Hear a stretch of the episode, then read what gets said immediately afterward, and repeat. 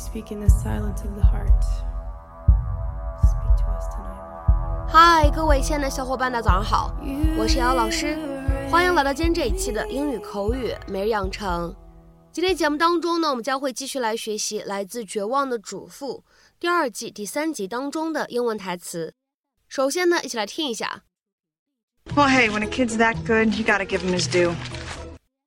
Well, hey, when a kid's that good, you gotta give him his due.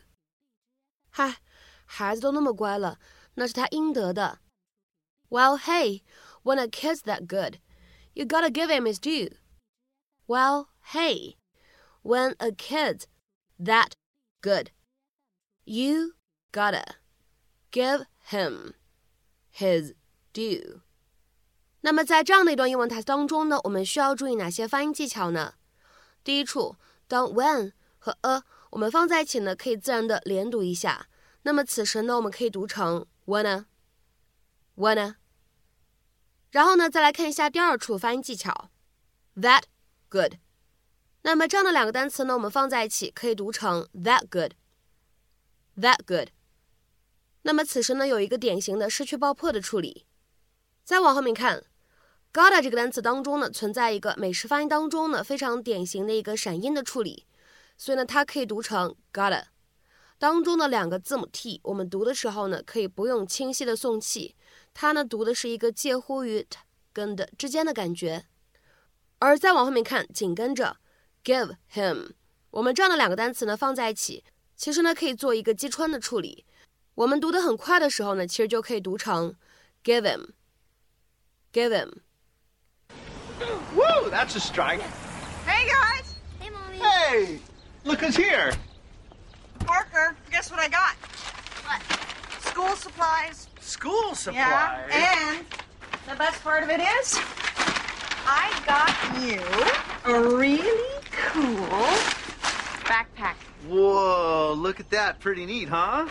Wow, thanks. So, on your first day of school, you and your dad can find your cubby and you can hang it up. You're not taking me? Actually, your dad's gonna take you to school on your first day. Yeah, just me and you, big guy. I'll be right there to hold your hand. But I thought mommy was taking me. Yeah, well, honey, I have to work. Mommy's boss is a mean, mean lady, and if I miss work, I'll lose my job, and then we won't have any money to buy food. Honey, you gotta believe me. If I could be there, you know that I would.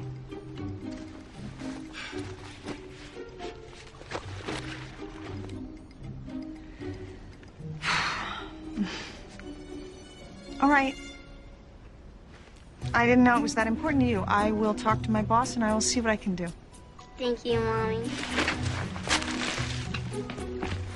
Wow, I don't want to rain on your parade, but he just totally manipulated you. Well, hey, when a kid's that good, you gotta give him his due. 今天节目当中呢，我们来学习一下这样一个短语，叫做 give someone one's due。当然了，末尾这样一个单词 due， 我们呢也可以使用它的一个什么呢复数形式 dues 也是可以的，give someone one's dues。那么这个短语呢，一般来说常见两种用法和意义。第一层含义呢，我们说可以理解成为 to give someone the appropriate payment for services or work that they have done。给某个人适当的酬劳或者费用。比如说呢，看下面这样一个例子：After intense negotiations, the local government will finally be giving the farmers their dues。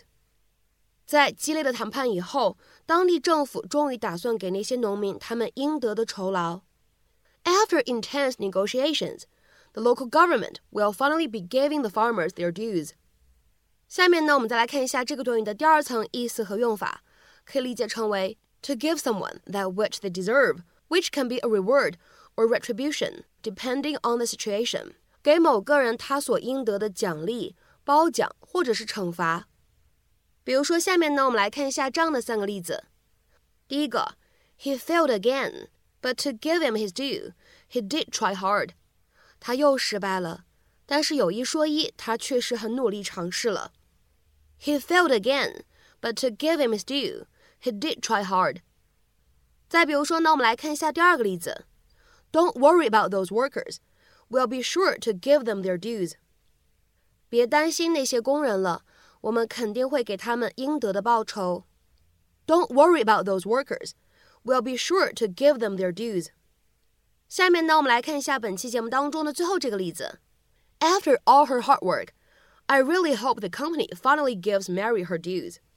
Mary 工作那么辛苦，我真的希望公司能最终给她应得的报酬。 After all her hard work, I really hope the company finally gives Mary her dues. 那么在本期节目的末尾呢，请各位同学尝试翻译以下句子，并留言在文章的留言区。He really upset Lydia. Although give him his due, he did apologize afterward. He really upset Lydia. Although give him his due, he did apologize afterward. 那么这样一个长长的句子，你是如何去理解和翻译的呢？